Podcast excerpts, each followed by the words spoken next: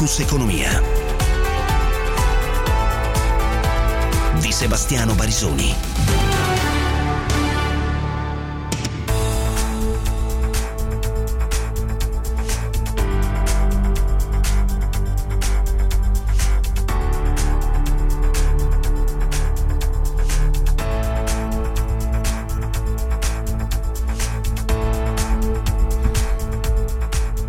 17-8 minuti, inizia un'altra puntata di Focus Economia i temi di questa giornata economico-finanziaria. Parleremo dell'accordo eh, tra il governo e le parti eh, sociali, quindi il, la rappresentanza del mondo delle imprese, a partire da Confindustria sulla campagna vaccinale, per capire eh, che cosa comporti il documento elaborato in base alle, guide, alle linee guida dell'INAIL eh, che, fissa, eh, che ha fissato i requisiti minimi per effettuare la campagna vaccinale in azienda. Le adesioni chiaramente saranno su base volontaria, è un passaggio importante anche se in questo momento non ancora concreto perché come stiamo raccontando mancano le dosi vaccinali anche per le categorie già previste e quindi soprattutto over 80 e over 70 e quindi in questo momento il tema è che mancano le dosi per le stesse ehm, per la campagna vaccinale, già, quella già strutturata, però è importante perché eh, visto che tutti ci aspettiamo un aumento delle dosi mh, di vaccino, eh, questo permette già di avere un tavolo, un accordo su cui partire e, mh, e operare. Parleremo di questo così come parleremo del mitico, tra virgolette, eh, Recovery Plan o PNRR, come si chiama eh, più correttamente in italiano. Eh, perché? Perché domani il Presidente del Consiglio Draghi vedrà i eh, governatori delle regioni per iniziare a illustrare i punti del PNRR. Eh, tra l'altro è immaginabile che oltre di questo, che di questo si parlerà anche del tema delle aperture, ma adesso vi arriveremo, aperture o riaperture.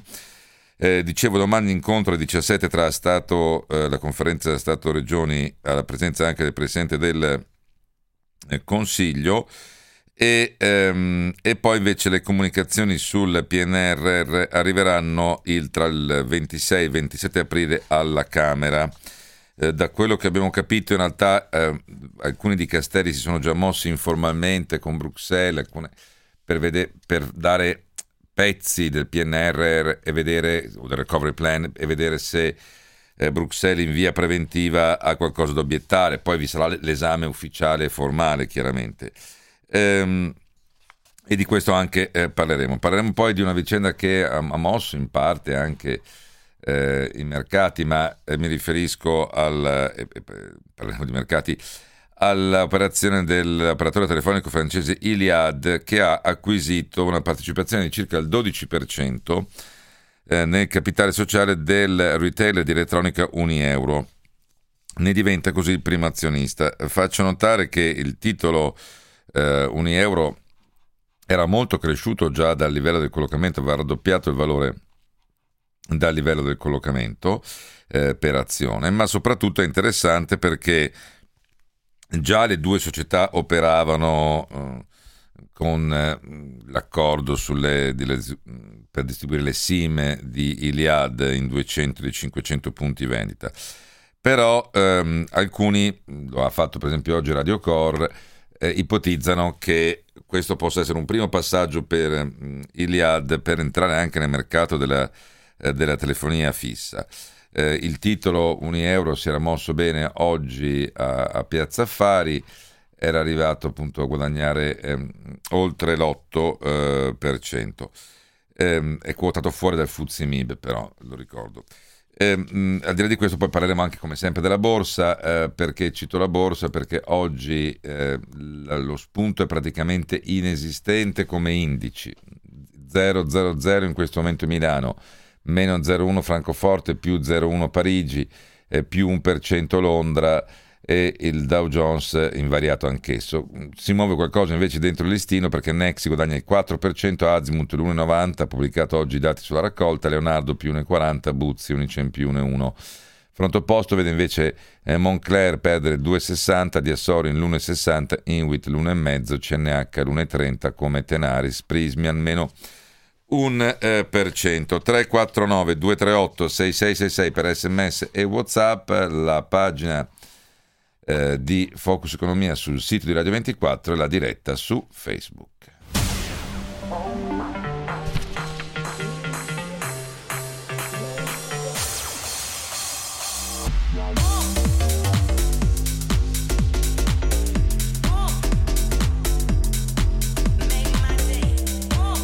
Eh, parleremo nei prossimi giorni, è ancora molto una proposta, eh, non dico che sia d'accademia, però eh, la proposta che è arrivata sia da Janet Yellen che ehm, anche in qualche modo da Biden di arrivare a una tassa minima sulle società e poi invece ehm, l'idea di eh, aumentare le tasse per trovare gli investimenti per il piano da, in, infrastrutturale da 2.250 miliardi di dollari di eh, di Biden. Nel frattempo mm, faccio notare che secondo la classifica di Forbes Pechino ha superato eh, New York, la città con il maggior numero di miliardari al mondo, eh, nel senso che ne ha 100, ne ha avuti 100 nel 2020, New York ne ha aggiunti solo 7,99.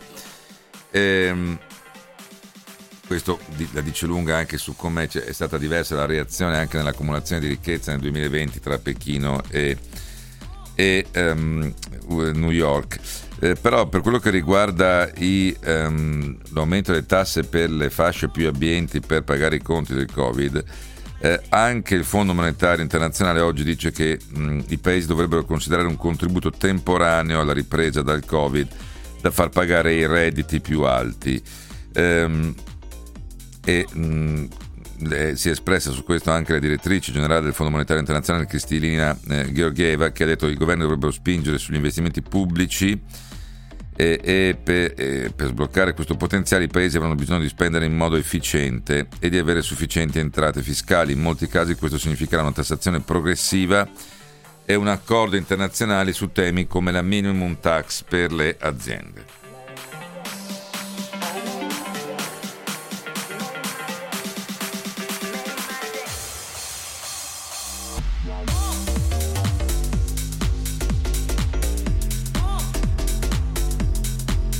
Allora, vedo che qualcuno mi continua a scrivere di Veco. Io spero che la linea eh, del ministro Giorgetti vada avanti, eh, eventualmente esercitare eh, Golden Rule eh, nell'ipotesi che Veco debba andare ai cinesi. A me, ma non è tanto per una ostilità nei confronti del capitale estero, è perché ritengo che Veco abbia tutto un capitale e un know-how e una tecnologia.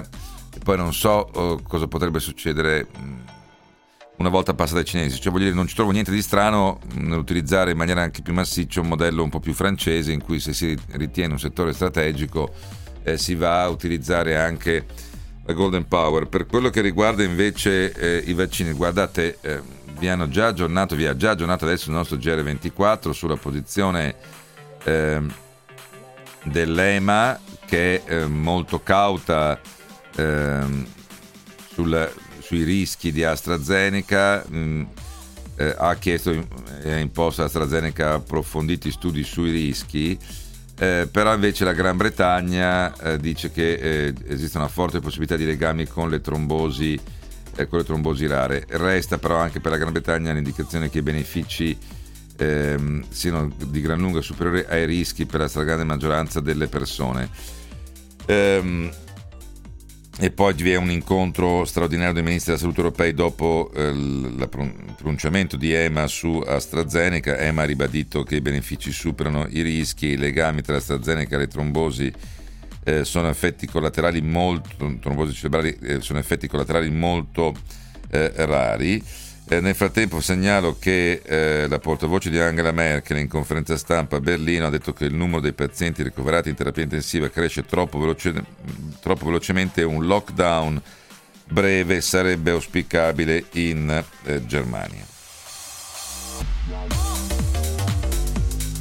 Però su Astra adesso mm, guarda, tutto posso fare tranne che trasformare questo programma in un programma di medicina. A me è molto impressionato però la dichiarazione di eh, Grisanti ehm, che eh, mh, ha detto, Grisanti non ha bisogno di essere presentato, ha detto attenzione però perché i numeri poi è chiaro che eh, tutti stanno valutando ed è giusto andare a valutare le, eh, le, gli effetti collaterali negativi di AstraZeneca, i casi sono ancora molto molto bassi, si sta cercando di capire se c'è un problema soprattutto per un'età giovane nel, nella somministrazione alle donne eh, alcuni ipotizzano che sia proprio una, la grossa forza del vaccino a stimolare una reazione più forte in chi è più giovane rispetto a chi è più anziano, dove la reazione è più debole, eh, come, come, reazione del sistema immunitario, intendo dire. Però, eh, ripeto, è, questo è un programma che cerca di occuparsi di economia.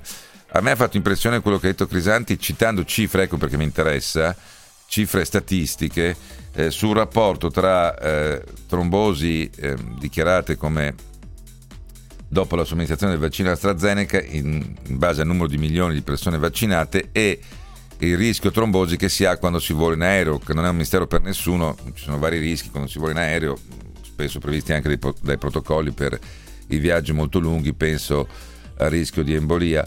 Eh, no, perché Crisanti ha messo a confronto le due cifre, sentiamo questo passaggio. Io penso che AstraZeneca sia un vaccino sicuro, anzi tra i più sicuri. Ci abbiamo 35 milioni di persone che sono state immunizzate, abbiamo una sessantina di casi di reazioni avverse, di cui forse 10 con decessi. Rimane un vaccino che ha eh, una, una complicazione grave, uno su 2 milioni e mezzo, ma guardi, penso che difficilmente eh, si raggiungono livelli di sicurezza come questo.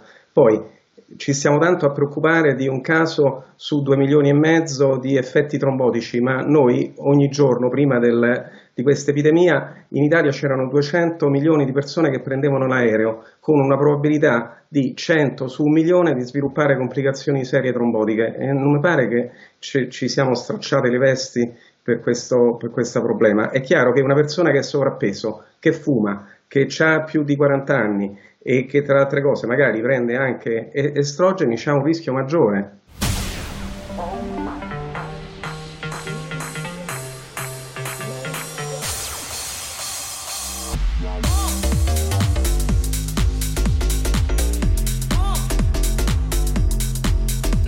Invece parleremo dopo del piano vaccinale eh, per l'accordo e per il protocollo raggiunto sui luoghi di eh, lavoro. Veniamo all'Europa, vedo che molti eh, mi stanno chiedendo ma vuole dare un commento sul sofa, sofa Gate. Ah, già non mi piace il, eh, il nome che gli è stato attribuito. Che cosa è successo ieri nell'incontro eh, con Erdogan? Immagino che tutti conoscano la vicenda ormai. Erano presenti sia la eh, Presidente della Commissione Europea Ursula von der Leyen che Charles Michel. Eh, ora, guardate, non rientra nell'economia. Cioè, io penso se- semplicemente che qua si sia arrivati anche a un problema proprio di buone maniere, che vale per i padroni di casa. Erdogan, da cui non mi aspettavo niente di diverso, però ahimè, visto il trattamento molto democratico che ha eh, nel suo paese, visto anche che la Turchia è uscita dagli accordi internazionali eh, sulla tutela delle donne eh, però eh, devo, che, devo, dire che anche la figura di, di, Palta fatta da Michel non è male, nel senso che, ripeto, qui al di là del protocollo, se è stato uno sgarbo, certo che è stato uno sgarbo, ma qui entriamo veramente nella buona educazione di ogni giorno. Immaginate che uno deve fare un incontro e, e c'è eh, una persona che, una donna che resta in piedi, non le cedi la sedia. Voglio dire, mi sembra veramente... Eh, poi c'è tutta la parte di protocollo, di di rapporti diplomatici della Turchia, del, di una Turchia che insomma tutto tranne eh, che valorizzante il mondo femminile, però tra i due forse a me ha più sorpreso Michel, ecco, ehm, che non ha avuto neanche un moto di spirito, come dicono gli, gli, francesi, avrà avuto l'esprit delle scaliere, gli sarà venuto in mente dopo, mentre si saliva le scale per alzare e cedere il suo posto alla von der Leyen. Eh, l'ho trovato veramente... Eh, una figura di, di palta appunto per ambedue i maschietti lì presenti.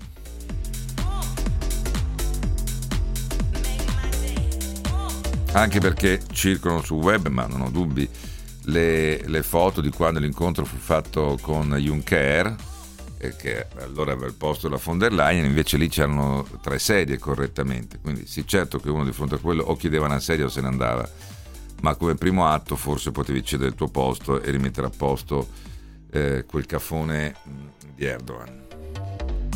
Può dire, si offende? Un giudizio così, un giudizio personale, no? direi di qualunque altro uomo che, che, che abbia questo poco rispetto per gli ospiti che ha. Però diciamo che le maniere e, e, così il galateo di Erdogan possiamo dire che è la cosa che preoccupa meno di Erdogan ecco, mettiamola così più sorpreso da Michel ma andiamo avanti eh, oggi il Tesoro ha collocato due BTP, eh, ha raccolto domande per 113 eh, miliardi, ehm, ehm, sostanzialmente il eh, rendimento eh, cedola all'1,7%. il, era un BTP a 5 anni, quindi con scadenza, eh, a 50 anni con scadenza a marzo del 2072. Altri 56 miliardi sono arrivati dal BTP a 7 anni con scadenza 15 marzo 2028, cedola allo 0,95%.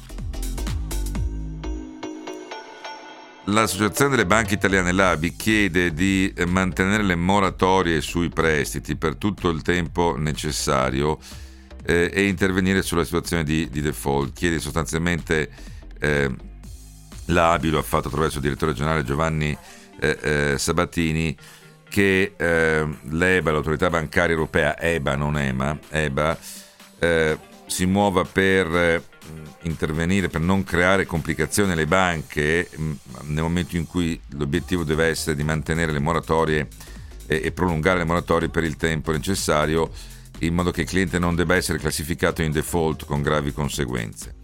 L'Istat oggi ha fatto la fotografia della mappa della solidità delle imprese italiane che dice che circa il 45% è strutturalmente a rischio, solo l'11% risulta, eh, risulta solido. E, e, si evidenzia quanto già evidenziavamo ieri mh, col dato uh, sul mondo manifatturiero, e cioè che il comparto dell'industria che è più in difficoltà è la filiera della uh, moda e, um, e, anche poi dopo la moda anche tutto il settore del, dei servizi e anche le dimensioni contano nel senso che la crisi ha colpito soprattutto le imprese di piccola e piccolissima dimensione con un impatto più forte al centro-sud rispetto al nord del paese.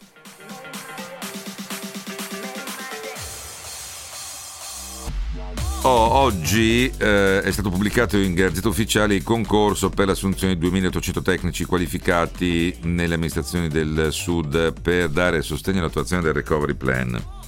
Ne abbiamo già parlato, mancano nelle amministrazioni locali, regioni, ma non solo, persone con le competenze per poi non solo valutare ma seguire eh, i piani di sviluppo con i soldi europei e infatti erano soprattutto eh, figure tecniche, quelle richieste dal bando lanciato dal ministro Brunetta, 2800 figure tecniche, esperti in gestione, eh, tecnici ingegneristici, progettisti, animatori territoriali, esperti di innovazione sociale, eh, process data analyst. Per le regioni Abruzzo, Basilicata, Calabria, Campania, Molise, Puglia, Sardegna e eh, Sicilia.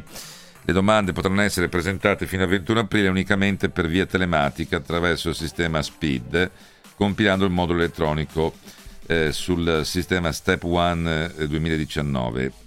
Eh, però faccio notare che mh, mm, oggi eh, il, mh, mm, il, il, forum disuguaglianza e diversità fa notare che ci vogliono sostanzialmente per eh, il fabbisogno del personale 48 riferimenti legislativi, 13 decreti legislativi, eh, 8 decreti leggi, 7 leggi, 4 decreti del Presidente della Repubblica, 4 decreti del Presidente del Consiglio dei Ministri, 4 decreti ministeriali, un contratto collettivo più 6 adempimenti, eh, oltre alle linee, alle linee guida per il piano di fabbisogno. Questo è il dedalo normativo di un bando tipo del Dipartimento della Funzione Pubblica. Io spero che invece il bando lanciato da Brunetta eh, si chiuda velocemente come ha promesso il Ministro.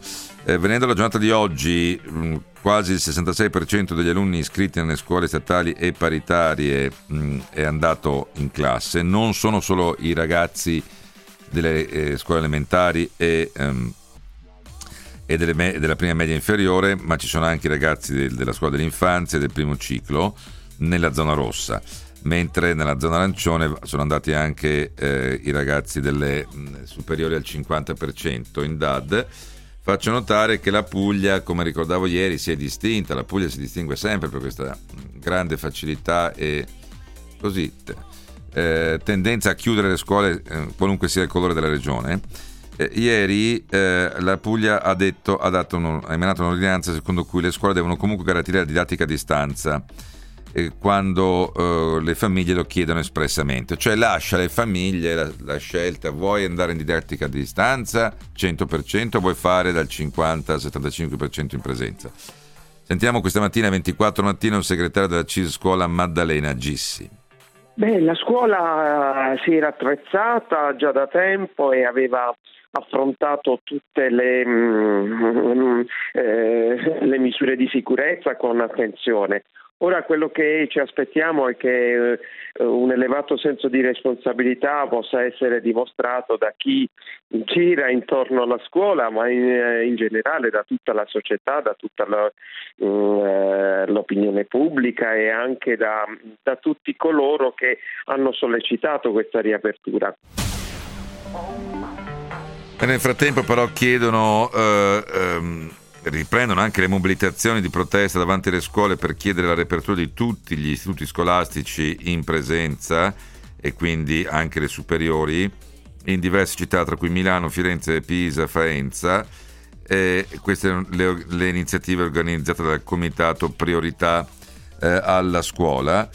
E per quello, sì, onestamente anch'io non ho capito la differenza tra prima media, seconda media, inferiore, terza media e poi le, le parti che riguardano i, le scuole superiori. So benissimo che dal punto di vista delle famiglie è diverso perché è più facile che resti in didattica a distanza un ragazzo di 16 anni che non un bambino di 9 e, che la didattica a distanza funziona in maniera molto diversa già funziona male in generale tra un bambino di, eh, di 8 anni delle, delle, elementari e un ragazzo di, di 16 o 17 delle, delle superiori. Però qui si è guardato l'interesse delle famiglie quindi le complicazioni ulteriori.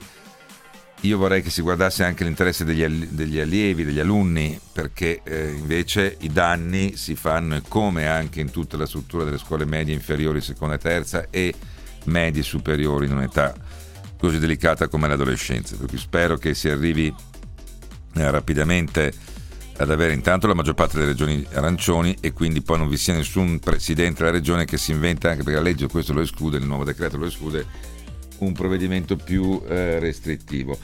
Eh, andiamo avanti invece con eh, mh, mm, le altre notizie. Per quello che riguarda, eh, vedo sì, molti messaggi sulle aperture e riaperture, adesso ne parliamo. Eh, aperture e riaperture e le proteste delle categorie. Eh, anzi, facciamo così, andiamo su Meteo, pubblicità, poi affrontiamo questo tema e andiamo anche sul non solo sullo scostamento di bilancio, con me tutti danno per scontati altri 30-35 miliardi per una nuova ondata di sostegni, visto che quello, il DL sostegni riguardava diciamo, la chiusura del 2020, eh, però anche per parlare del, del eh, recovery plan o piano nazionale di eh, rinascita e resilienza, come viene chiamato PNRR, 349 238 6666 per sms e whatsapp. Tempo in diretta. Vanno esaurendosi gli ultimi piovaschi sul basso versante tirrenico, con l'Italia che dunque nelle prossime ore tornerà asciutta praticamente ovunque, dopo la fase un po' instabile che ha caratterizzato la prima parte della settimana. Domani assisteremo ad un'ulteriore espansione di un moderato nucleo anticiclonico che garantirà una giornata del tutto stabile, anche ampiamente soleggiata, con cieli sereni o velati quasi ovunque. Da segnalare solamente, specie al mattino, la possibilità di qualche isolato addensamento sulle aree alpine di confine, che in casi piuttosto rari potrebbero anche dar luogo alle ultime spruzzate di neve a bassa quota. Per il resto, la copertura nuvolosa risulterà quasi del tutto assente. Temperature in ripresa su tutti i settori. Con le previsioni di ilmeteo.it è tutto per rimanere aggiornati scaricate la nostra app ufficiale. Un saluto da Stefano Mietti. State ascoltando un programma offerto da Invesco, fondi di investimento ed ETF. Scopri di più su invesco.it. Focus Economia.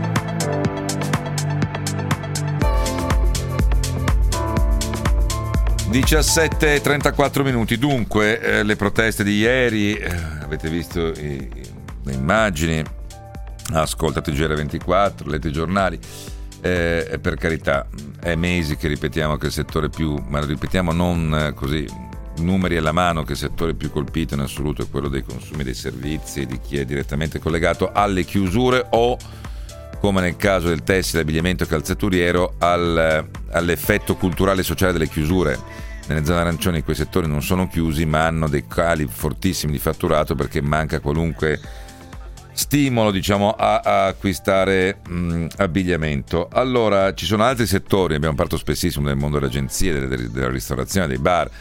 Eh, ci sono altri settori che lanciano un appello, eh, mi riferisco per esempio a quello delle eh, palestre e strutture private sportive. Ehm, c'è un'associazione che si chiama ANPALS eh, Associazione Palestre e Strutture Private Sportive, nata a giugno 2020 dopo il lockdown. La nostra Livia Zancanera ha raggiunto Giampiero Guglielmi anche perché l'AMPAS aderisce eh, al, a quelle parti all'appello eh, che chi vuole resti aperto nonostante la zona eh, rossa o arancione. Gli unici che si sono avvantaggiati di questi benedetti ristori nel, nel, dopo il primo lockdown, perché adesso sono sono interrotte queste forme di, di ristoro, chiamiamole così, sono stati i famosi lavoratori sportivi che hanno ricevuto dai 6 agli 800 euro per 3-4 mesi. Cosa diversa invece i titolari delle strutture sportive che chiaramente hanno ricevuto determinati importi irrisori, veramente ridicoli a fondo perduto.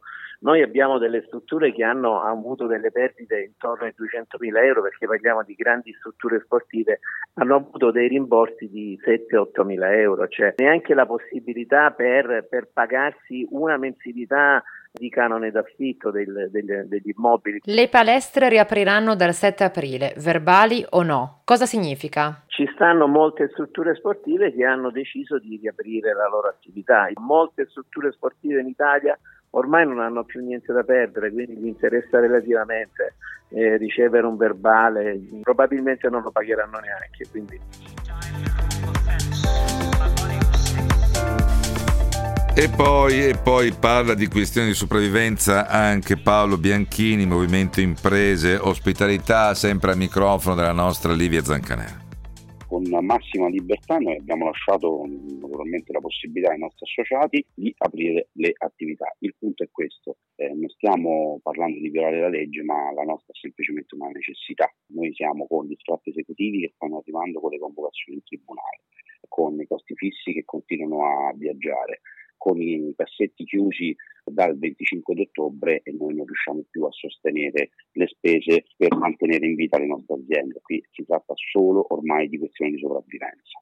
Consideri che i sostegni che arriveranno a metà aprile, come promesso dal governo Draghi, copriranno il 5% delle perdite, quindi il bonifico che arriverà dall'Agenzia delle Entrate durerà 30 secondi sui conti correnti perché verranno subito stornati per pagare affitti, bollette e fornitori, si tratta soltanto di utilizzare il buon senso. Naturalmente non andiamo a forzare aperture dove ci sono picchi di eh, contagi o eh, terapie intensive sovraccaricate, questo naturalmente siamo coscienziosi, non siamo dei matti, eh, però naturalmente dove le situazioni epidemiologiche lo permettono, tranquillamente andiamo ad aprire rispettando il protocollo, rispettando nostri, naturalmente la sicurezza dei nostri dipendenti, eh, collaboratori e dei nostri clienti, ma assolutamente abbiamo necessità di lavorare. Allora, allora ehm, eh, oggi il ministro Gelmini, facciamo ascoltare, è già andato in onda nel GR, ma vorrei, vorrei fare riascoltare il ministro Maria Stella Gelmini che ha detto le, eh, le date sono soprattutto, le aperture ci saranno soprattutto da maggio, forse qualcosa è possibile eh, già dal 20 aprile e poi eh, servono aiuti cospicui da un nuovo scostamento di bilancio. È chiaro a, a tutti i componenti del governo che dopo una prima fase nella quale eh, ci sono stati aiuti distribuiti in maniera eh, e di risarcimento, anche un eh, graduale e ragionato eh, meccanismo di riaperture. E qui do, entra in campo un secondo problema, perché eh, è evidente che ci sono attività che saranno costrette ad una, ad una ripresa eh, molto eh, complessa nel tempo. E quindi dobbiamo pensare non solo al risarcimento per il fatturato che non è stato incassato negli ultimi mesi, ma anche a come affiancare e sostenere queste categorie nei prossimi mesi nei quali delle riaperture, soprattutto da maggio, ci saranno, forse qualcosa già intorno al 20 di aprile si potrà riaprire, ma è chiaro che eventi oceanici saranno complicati anche nei prossimi mesi. E quindi dobbiamo immaginare un sostegno eh, nuovo nella sua eh, modalità per quelle attività che comunque anche di fronte ad una riapertura generale dovranno cambiare un po' la modalità di organizzazione degli eventi e quindi avranno comunque un impatto nel quotidiano, nell'organizzazione quotidiana del proprio lavoro.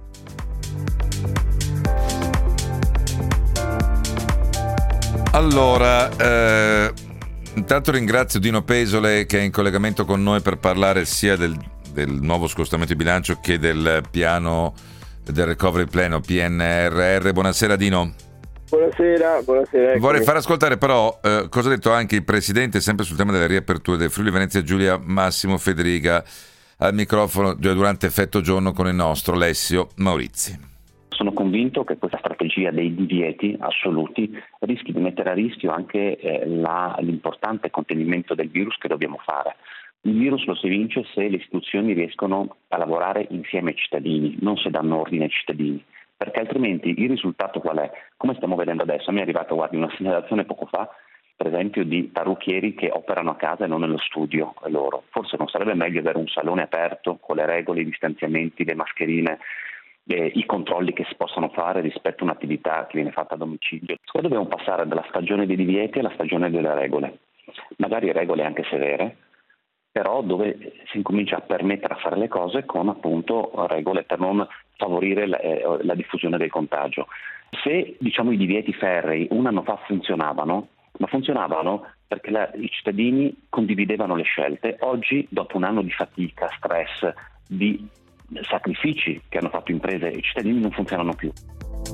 Allora, qui vorrei dire una cosa brevissima. Eh, abbiamo fatto una puntata la settimana scorsa con eh, lo psichiatra Paolo Crepè e con eh, lo psicologo sociale eh, Paolo Legrenzi, eh, ricordando come ehm, nella prima, prima ondata, quella di marzo-ottobre, possiamo definire l'ondata di emergenza sanitaria, la seconda ondata, quella di ottobre, fine ottobre, eh, e inizio novembre eh, si è sommata anche l'emergenza economica perché molti esercizi hanno dovuto richiudere quando stavano appena alzando la testa e tornando un attimo a respirare. E questa terza ondata somma all'emergenza sanitaria, si vede il caso di oggi, sono stati 640 eh, i decessi ancora. 627 eh, per la precisione, all'emergenza sanitaria e a quella economica, visto che in molte regioni le aperture sono, state, sono poi durate pochissimo, anche la variabile psicologica, cioè in questo momento, come dicevano sia Crepè che Legrenzi, eh, le, c'è uno sfinimento, che è un po' quello che ricordava Federica, cioè c'è una stanchezza, non è solo... Cioè, chiaramente anche il problema economico di pagare i fornitori, pagare l'affitto e quant'altro, ma c'è proprio una stanchezza. Ecco perché io sono d'accordo personalmente con quanto ricordava oggi Mario, eh, Carlo Calenda, scusatemi, che diceva date una data eh, cioè più che dire semplicemente vedremo se è possibile a fine aprile, cerchiamo di individuare una data. Non dico che debba essere il 30 aprile, il 20 aprile, mi sembra abbastanza improbabile. Dobbiamo fare il 15 maggio sulla base anche del, andamento della campagna vaccinale, ma si inizia a dare una data in modo che ti dai l'obiettivo per quella data, lo dai alle regioni, eh, di arrivare in una condizione di massima sicurezza. In questo momento, secondo me, c'è proprio bisogno anche a livello psicologico di avere un non un vedremo quando sarà possibile, perché vedremo quando sarà possibile e in questo momento non regge. Non so cosa ne pensi Dino Pesola, a cui giro eh, questa domanda eh, non prevista, mentre invito però gli ascoltatori anche a non fare la guerra dei poveri tra eh, pubblico impiego e mondo della ristorazione e del commercio, cioè eh, dire ma tanti, tanto quelli hanno fatto nero per anni equivale a dire tanto il pubblico impiego è tutto fatto da eh, da persone che non hanno voglia di lavorare. Allora, eh, sono i due estremi, cerchiamo di non andare a una guerra tra, eh, fatta di stereotipi da bar più che, più che altro. Comunque, Dino, è quello che come sul fronte dell'iniziativa anche politica, perché poi sappiamo che le attese generano attese anche di carattere investimenti di carattere economico. Sappiamo che molti operatori del settore dei servizi, penso ai ristoranti, ma soprattutto agli alberghi e altre strutture, ti dicono non è che ci puoi dire dall'indomani riapriamo, abbiamo bisogno di eh, rimettere a posto, far ripartire, sanificare gli ambienti, che, che, sia un albergo, che sia una palestra, in molti casi anche un ristorante perché ha bisogno di eh, andare a tornare a fare acquisti dai fornitori. Cioè è questo l'elemento mh, che diventa poi anche un elemento politico?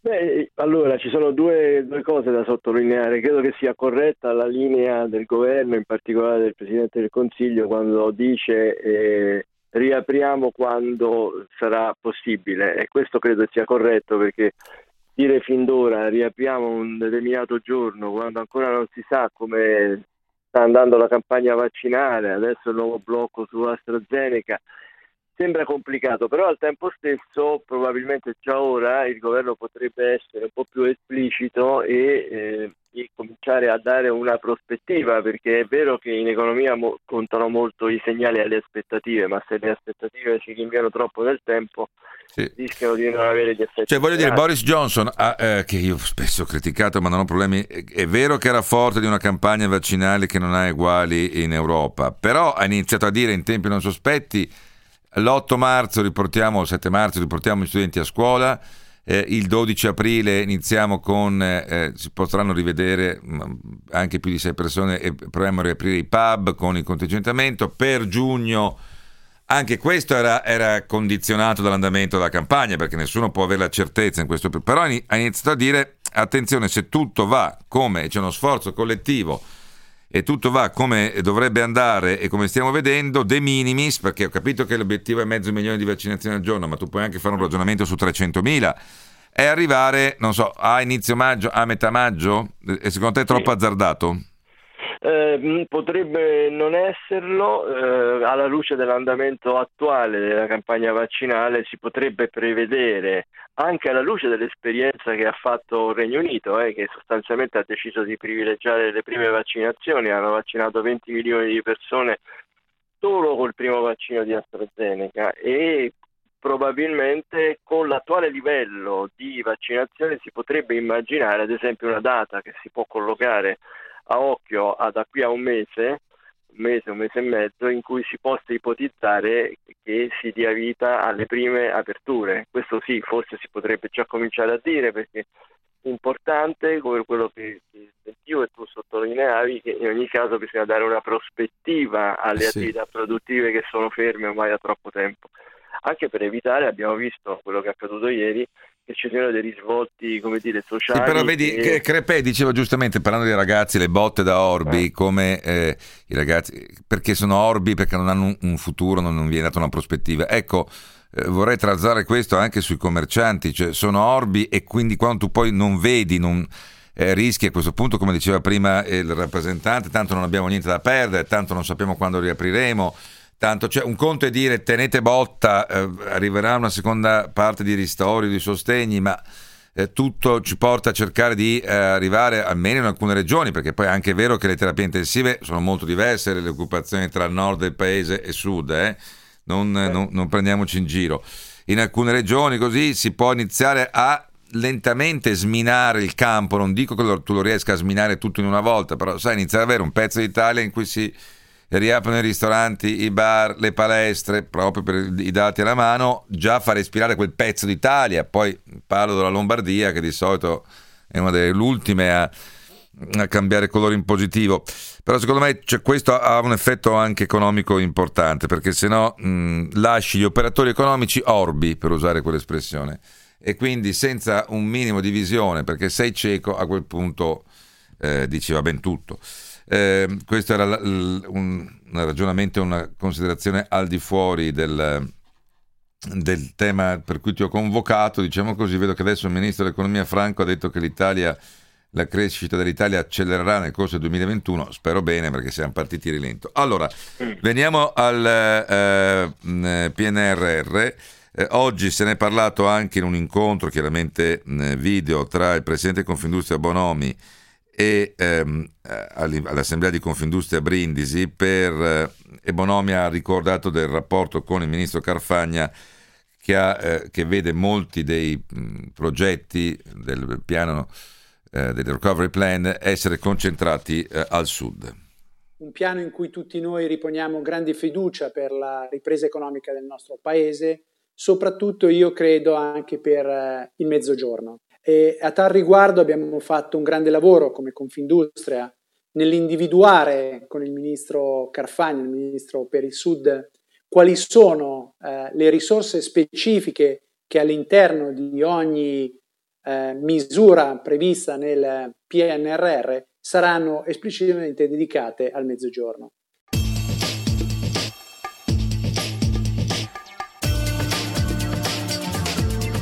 Allora, allora, eh, da dove partire Dino? Dal, pre... Domani il Presidente del Consiglio parteciperà all'incontro Stato-Regioni eh, per parlare t- formalmente, del, per presentare le, il piano, il recovery plan.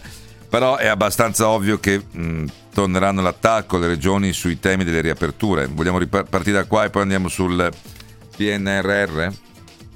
Sì, certamente domani eh, ci sarà il punto e credo che sia prevalente il discorso sulle riaperture perché c'è una grande pressione e eh, oggettivamente è giusto che sia così, ma i temi si collegano in, in modo assolutamente diretto perché da un lato c'è la necessità di prevedere, come dicevamo poc'anzi, anche di dare dei segnali in direzione anche di una, una scaletta di possibili riaperture da qui a un mese, facciamo conto, e dall'altro però c'è l'assoluta necessità, siamo ormai a domani a 8 aprile, è di cominciare a eh, indicare quali sono le linee portanti di questo programma italiano. Allora, la tempistica al momento prevede sostanzialmente questo, entro una settimana eh, il governo presenterà in Parlamento il nuovo documento di economia e finanza, e accanto ad esso presenterà la nuova richiesta di scostamento di bilancio, dovrebbe attestarsi in una forchetta tra i 20, 25, forse 30 miliardi.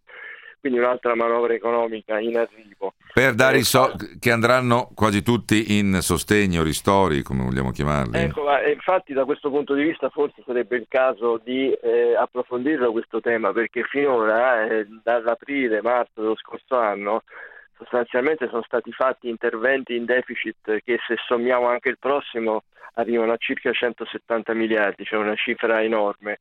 Il problema è che si, sono, si tratta di risorse che sono state destinate solo dire, a tamponare l'emergenza, non si può parlare se non in minima parte di risorse destinate a sostenere la crescita. E infatti lo vediamo dagli andamenti sì, tra l'altro sono tanti soldi, ma poi guardando i danni, appunto, i, gli operatori lamentano il 5% nell'ultimo DL sostegni. Cioè ti stai indebitando tanto, lo dico, però poi dovendo dividere per tanti operatori, eh, è chiaro che ehm, da, un lato fai debito, dall'altro non hai dato nemmeno questo gran respiro. Ecco perché secondo me bisognerà iniziare a parlare di riaperture prima o poi, perché ho visto una stima per dare... Eh, dei sostegni seri dovresti dare una, una cosa come 50 miliardi al, me, al, mese, cioè fuori da ogni grazia di Dio. Eh sì, appunto. Eh, appunto, ma il problema è esattamente questo, cioè bisognerebbe cominciare forse a uscire con gradualità dalla lo- logica dell'emergenza. Per farlo forse una parte di questo scostamento di bilancio potrebbe essere destinato, la butto ad esempio si sta ragionando di ipotesi di riforma fiscale che comunque partiranno dal prossimo anno. Beh, ad esempio un segnale che dal primo luglio si intervenga nuovamente sul costo del lavoro potrebbe essere, cioè utilizzare una parte di queste risorse che sono destinate a sostenere la crescita, non solo a far fronte all'emergenza. Alle perdite, certo. E questo è un fatto. È evidente che adesso il ministro Franco, pochi minuti fa, nella conferenza stampa che ha concluso l'incontro dei ministri finanziari del G20, ha confermato sostanzialmente che il governo sta completando il piano nazionale di ripresa e resilienza che prevede di consegnare alla Commissione europea per la fine di aprile. Allora, da quello che si sa, anche se arriva ai primi di maggio, non, non sarà una catastrofe. Il problema è che cosa ci sta dentro. Allora, al momento eh, il piano presentato dal governo Conte 2 è stato sostanzialmente rivisto e integrato Manca però la parte ancora fondamentale, cioè quella di collegare, faccio l'esempio del piano di riforme, Bene, nel piano di riforme eh, bisogna indicare non soltanto eh, le tappe di realizzazione eh, semestrali e annuali, ma anche quale quota di PIL si prevede di incrementare in relazione a ogni riforma. Eh, ad esempio, la riforma del fisco quanto potrà produrre in termini di incremento della crescita o quella della PA o quella della concorrenza. E questo va fatto con un'assoluta precisione, non si possono gettare lì numeri a caso. E sugli investimenti è la stessa cosa, cioè ogni progetto di investimento deve essere eh, accompagnato da una relazione tecnica che spieghi come lo si realizza e quali impatto avrà in termini di crescita potenziale. Questo è il lavoro che andrà fatto da qui a 30 aprile e non è roba da poco perché evidentemente come ben si sa si tratta di eh, canalizzare le risorse nel modo più efficiente. Ecco, ti faccio una domanda su questo, Dino. Ti risulta che però nel frattempo, e a mio avviso correttamente, perché un conto è la presentazione del piano formale eh, e tutto assieme, eh, che i vari consulenti, mh, capi dipartimento, insomma, che stanno lavorando sul eh, PNRR, eh, stiano mandando i documenti a livello, diciamo così, informale a Bruxelles per dire, intanto, la dico male, insomma, date un occhio perché se trovate qualcosa di macroscopico è inutile che ve lo portiamo poi a fine aprile o inizio maggio, cioè che vi sia già un'interlocuzione informale, sotto, ban- sotto traccia, non sotto banco, sotto traccia che non può essere pubblicizzata, ma in, in cui non è che Bruxelles sia completamente all'ignaro e digiuna di quello che sta facendo l'Italia. Sì, assolutamente sì, se non che la regia di tutto questo non è dei singoli dicasteri o dei singoli responsabili, ma è in capo al MEF, al Ministero di Economia e Finanza, che è eh, il, il, punto nodale di arrivo di tutto questo lavoro ed è esattamente il MEF che sta facendo eh, quello che tu dici, cioè un'interlocuzione preliminare in cui si chiede alla Commissione europea un parere preventivo, anche perché bisogna spiegare che questa volta non è che Bruxelles sta lì col fucile puntato, pronta a dire non hai fatto quello che, eh, che ti abbiamo chiesto e quindi non ti do le risorse. Al contrario, poiché la Commissione si è dotata di una task force che addirittura ha uno stanziamento per funzionare di oltre 800 milioni, c'è una task force lì di funzionari che sta intervenendo, ma non solo per il nostro paese, anche per gli altri, in questa fase di preparazione, di interlocuzione. Quindi c'è da tempo, ma non da ora, da almeno tre mesi, mm-hmm. un contatto quasi quotidiano. Quindi questo fa immaginare che quando arriverà il testo definitivo del piano italiano eh, questo sia già sostanzialmente condiviso dalla Commissione europea e questa è una buona cosa. Dopodiché non basterà perché poi sta a noi realizzarlo. No, no, eh, ma certo, infatti a me interessa molto o meglio, preoccupa più del piano in sé l'implementazione del piano, cioè che poi, perché questo paese poi lancia le cose e poi si dimentica. Invece perché ogni sei mesi andrà rivisto, quindi 2021, 2022, ogni sei mesi andare a vedere a che punto è l'avanzamento dell'opera, Mentre noi amiamo più le, le, delle volte la politica degli annunci, abbiamo deciso di fare l'opera X, poi scopre dopo anni che si sono accumulati i ritardi. Allora, eh, grazie Dino Pesole che riavremo in collegamento anche perché, ripeto, domani poi c'è un appuntamento molto importante tra la conferenza Stato eh, Regioni. Andiamo sul GR24 349 238 6666 per sms e whatsapp, dopodiché parleremo di un'operazione eh, anche finanziaria Iliad che entra nel 12%, col 12% nel capitale di eh, Unieuro e invece poi l'accordo eh, tra il governo e le parti sociali per il protocollo nazionale per realizzare la campagna vaccinale nelle aziende, nei luoghi di lavoro, quando, aggiungo ogni volta, eh, vi sarà la disponibilità poi dei vaccini. GR24. I miei rifiuti industriali? Io li metto su un camion e via. Un affarone. Però volevo sapere cosa fai tu, Contini. Ma sai, oggi trattare i rifiuti industriali senza rischi penali è diventata una bella sfida. E se non stai attento, zac! Ma li leggi i giornali? Impianti strani, incendi, manette. Io non voglio grane. La soluzione è la gestione Omnisist. Sì, ma cos'hanno in più? Semplice. Progetti concreti e una posizione indipendente. Non hanno impianti né camion e quindi mi consigliano liberamente il meglio. La sfida si vince con Omnisist. Omnisist. La responsabilità ha un nuovo valore. Omnisist.com www.miglio.it È la natura il grande architetto dei capelli che ha ispirato la formula di Miglio Cress. Dalle ricerche anticaduta, Miglio Cress, forza e densità dei capelli. Miglio Cress, provalo, vedrai. In farmacia ed erboristeria, due confezioni al costo di una. Ah, 24,50 euro. Stimoli frequenti anche notturni? Cara prostata, quanto mi costi? Prostatact compresse di Serenoa Repens. Contribuisce a favorire la funzionalità della prostata e delle vie urinarie. Prostatact 60 compresse a 19,90 in farmacia e parafarmacia. Prostatact, cara prostata, quanto mi costavi? Om. Cosa fai? Medito. Cerco l'idea giusta per innovare la mia azienda e il mio lavoro. Om. Non basta la meditazione. Se vuoi innovare la tua azienda, affidati a VAR Group. Con le soluzioni Digital Cloud liberi tutto il potenziale della tua architettura IT e puoi integrarla con servizi flessibili, sicuri e veloci. Così mi rimane tutto il tempo per meditare. VAR Group. VAR Group, il nome proprio dell'innovazione, anche per il Digital Cloud. State ascoltando un programma offerto da Invesco fondi di investimento ed ETF. Scopri di più su Invesco.it. Focus Economia.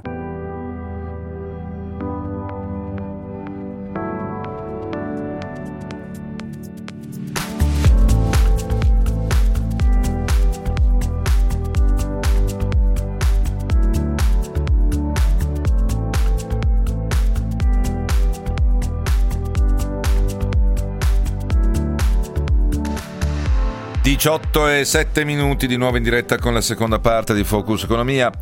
Dunque, in una giornata in cui la borsa oggettivamente a partire dagli indici non fa notizia, eh, meno 008 Milano, meno 001 Parigi, meno 02 Francoforte, più 0,90 eh, Londra e meno 0,07 il Dow Jones, c'è qualche movimento sui titoli Nexi più 3,5, Azimut più 1,5, A2A più 1,30, Leonardo più 1, come Buzzino Unicem e Fineco Bank, mentre perde il 2,60 Moncler, l'1,80 Inwit, l'1,60 di Assorin, ma anche Tenaris, l'1,5 CNH. Dicevo, in una giornata del genere, poco mossa, come si dice in gergo, c'è però una notizia eh, che ha mosso la borsa, il titolo non è, quot- è quotato a Piazza Fari, ma è, non è nel Fuzzi Mib eh, mi riferisco al titolo Unieuro. Unieuro è, di voi lo conoscono, è una grande eh, società di retail, si chiamano retailer di elettronica,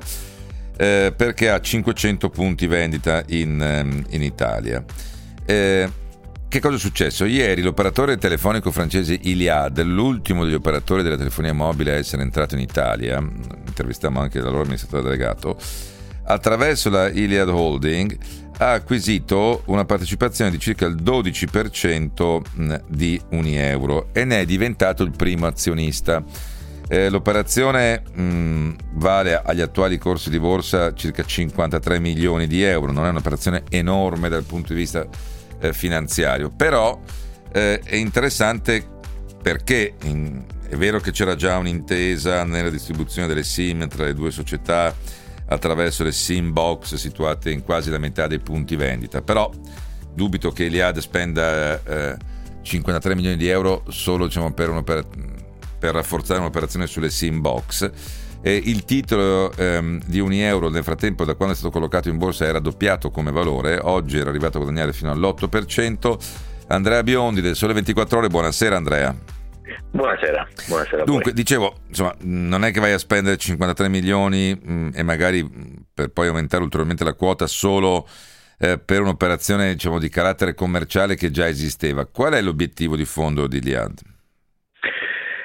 Chiaramente eh, non, non, è un'operazione, non, è un'operazione, commerciale. Eh, adesso è un po' da capire quello che è sembrato diciamo, trasparire da questa, emergere da questa operazione è legato all'attività di Iliad in Italia. L'attività di Iliad in Italia che come dicevi è, è, un'attività in espansione, nel senso che Iliad è arrivata in Italia a metà del 2018, a maggio del 2018 e adesso dovrebbe partire eh, con, nel, diciamo, offrendo, eh, offrendosi anche al mercato del fisso.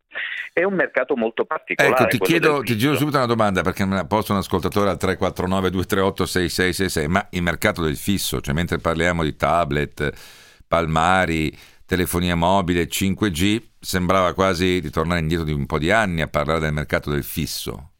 No, tutt'altro, e invece il mercato del futuro, nel senso che quando parliamo del mercato del fisso non parliamo del caro vecchio telefono, certo. ma parliamo delle linee a banda ultralarga, cioè parliamo della fibra, parliamo, parliamo di questo, di linee ultraveloci che permettono di eh, sviluppare tutti quei servizi che sono i servizi che sono quelli più richiesti dalle famiglie oggi, vale a dire la DAD, eh, vale a dire, dire il, lo streaming video, eccetera. Quindi Iliad cioè il fisso inteso come dopino, ma non il dopino di rame, così mi faccio capire da tutti, ma il dopino no, no. che ti porta eh, la banda larga. Senso... Quando parliamo di fisso parliamo di banda larga, sì, esattamente, ehm, presumibilmente fibra, diciamo. Sì, certo. e, ehm, quindi in qualche modo, come dire, Iliad adesso è pronta a entrare sul mercato. Eh, queste offerte chiaramente hanno a che fare con le famiglie e necessitano di un contatto con il pubblico anche maggiore rispetto a quello instaurato dalla stessa Iliad per le loro offerte sul, sul mobile. Eh, dicevo che in Italia loro sono presenti da, di, da, maggio del 2018, fine maggio del 2018. Hanno dei punti vendita a marchio proprio e hanno stabilito questo accordo, questa intesa con Unieuro e vendono in 200 dei loro 500 punti vendita. Ecco, la cosa che appare dal punto di vista strategico industriale più chiara è che eh, Iliad vuole sfruttare al massimo la capillarità della rete Unieuro appunto per cercare di eh, avere dei punti di contatto con la clientela. E 50 milioni è vero che sono una eh, cifra non piccola, non grandissima, ma forse eh, la cosa che è stata pensata da Iliad è di investirla in questo modo piuttosto che in punti vendita propri mm-hmm. da uh, far nascere diciamo dal nulla, perché quello come dire magari avrebbe richiesto anche maggiori, anche maggiori risorse. Teniamo conto che Unieuro è comunque una società che tutto sommato sta, sta andando bene, anche oh, sì. gli, ultimi dati, gli ultimi dati lo hanno dimostrato, quindi c'è anche una componente, se vogliamo, di questo tipo che può aver spinto. Ora è chiaro che eh, diventa con il 12% il primo azionista di questa public company. Bisognerà vedere innanzitutto se vorrà crescere ancora nel capitale, perché ovviamente margine ce n'è. Non sembra un'operazione ostile, almeno a giudicare anche dai comunicati diciamo che sono stati emessi ieri.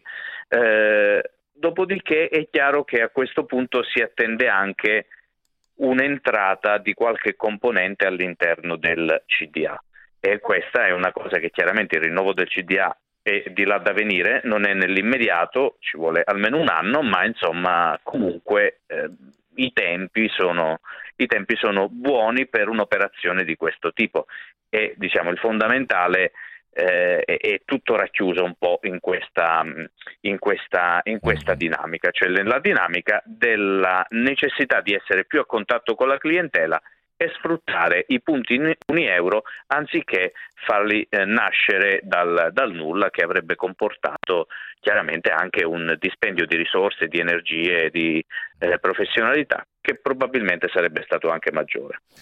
Quindi tu confermi da un lato che eh, la spesa, l'investimento è anche per aumentare l'offerta commerciale, diciamo così, eh, perché eh, sarebbe costato di più creare dei punti vendita da solo eh, però eh, in previsione poi di... E, e, c'è l'aspetto commerciale e di rapporto con la clientela, perché se ho ben capito il tuo ragionamento, tu dici, eh, essendo già presente una società che va bene come Unieuro eh, in, con 500 punti nel paese, è più facile raggiungere la clientela e fare l'offerta alla clientela per il pacchetto, chiamiamolo così, sia mobile ma sia fisso come appunto banda larga che non creando dei negozi tuoi.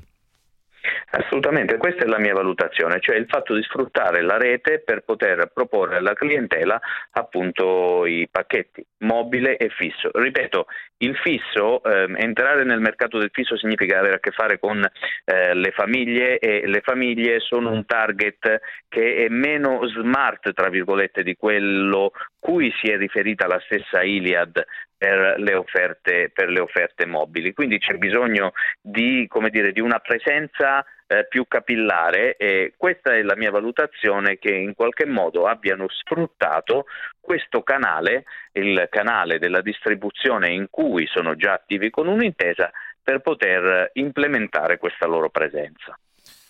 E staremo a vedere, tu, tu ti aspetti, adesso questa è una domanda chiaramente eh, così come tua eh, sensazione, che questo possa essere solo l'inizio di un'operazione?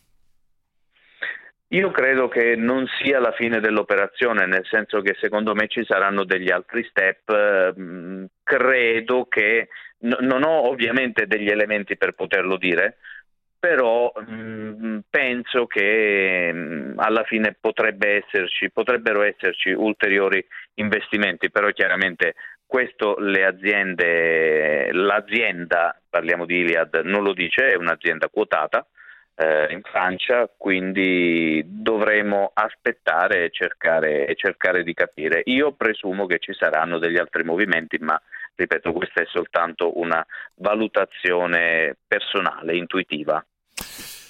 Allora, grazie anche a Andrea Biondi. Invece adesso eh, cambiamo eh, completamente, radicalmente tema perché torniamo sulla prospettiva più forte eh, per l'economia in questo momento, visto che in, nella prima ora del programma ci siamo occupati del piano eh, del PNRR, del Recovery Plan ma anche del tema politico, oltre che economico, di iniziare a dare un po' di visione, di, compatibilmente con tutte le precauzioni dovute alla campagna vaccinale, all'andamento delle terapie intensive e quant'altro, però iniziare a... Eh, non si può continuare a dire vedremo come va la situazione, perché molti operatori economici eh, non ce la fanno più, ma soprattutto questo getta ulteriore sconforto. Lo dico perché L'altro elemento forte è appunto l'andamento della campagna vaccinale. Ora sappiamo tutti, eh, al di là di AstraZeneca, eh, che ehm, la campagna sta andando a rilento in primo luogo per le dosi che sono arrivate in meno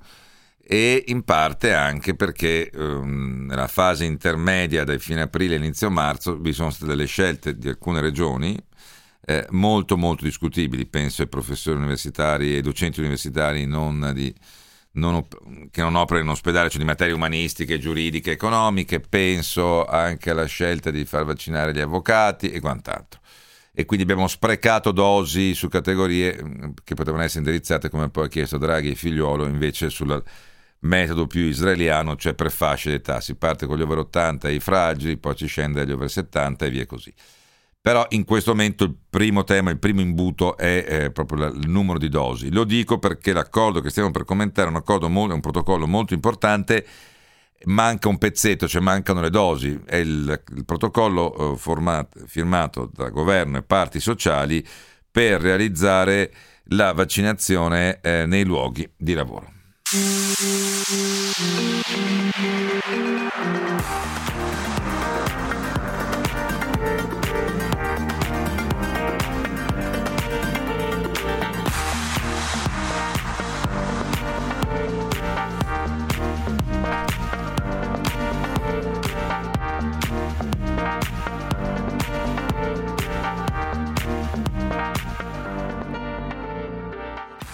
Gli imprenditori e le loro imprese nei momenti di difficoltà del paese sono sempre stati eh, a fianco all'Italia. Nei 111 anni di storia di Confindustria, gli imprenditori e le imprese hanno sempre risposto nei momenti più difficili del paese, le due guerre mondiali, la ricostruzione, gli anni del terrorismo, gli anni eh, della crisi energetica. Devo dire che, come sempre, abbiamo fatto capire al paese quanto noi lo amiamo allora, va detto che il protocollo aggiorna anche misure di contrasto e i precedenti accordi, mi riferisco a quello del 14 marzo e del 24 aprile 2020 sulle misure di sicurezza, di, di sicurezza da prendere nei luoghi di eh, lavoro. Secondo il ministro eh, del lavoro e delle politiche sociali Orlando ha detto non appena saranno ultimate le vaccinazioni delle categorie fragili, questo sarà l'ulteriore canale che si affiancherà a quello della sanità eh, territoriale, il canale appunto delle,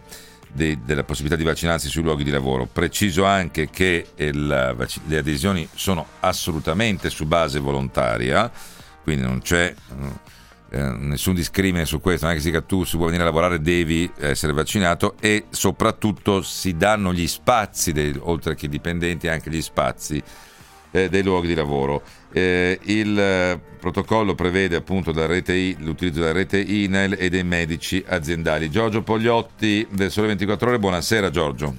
Buonasera a voi. Allora Giorgio, mh, eh, la battuta è facile, però eh, mi sembra che il vero problema di questo accordo è che eh, siano i, i, manchino i vaccini.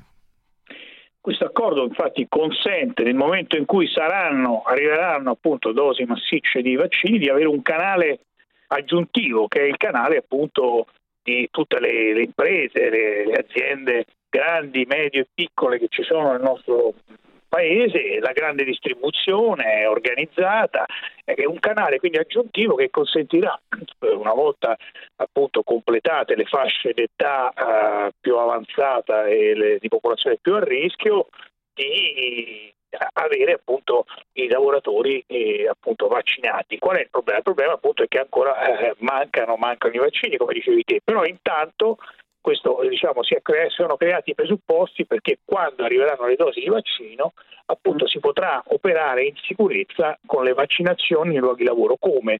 Con una cornice di regole, eh, una cornice nazionale di regole, anche per evitare che poi sul territorio ognuno si muova con, mm. in maniera differente. Quindi sostanzialmente le imprese, tutte a prescindere dalle dimensioni, possono aderire appunto a questa campagna se rispondono a una serie di requisiti di base che sono gli stessi su tutto il territorio nazionale.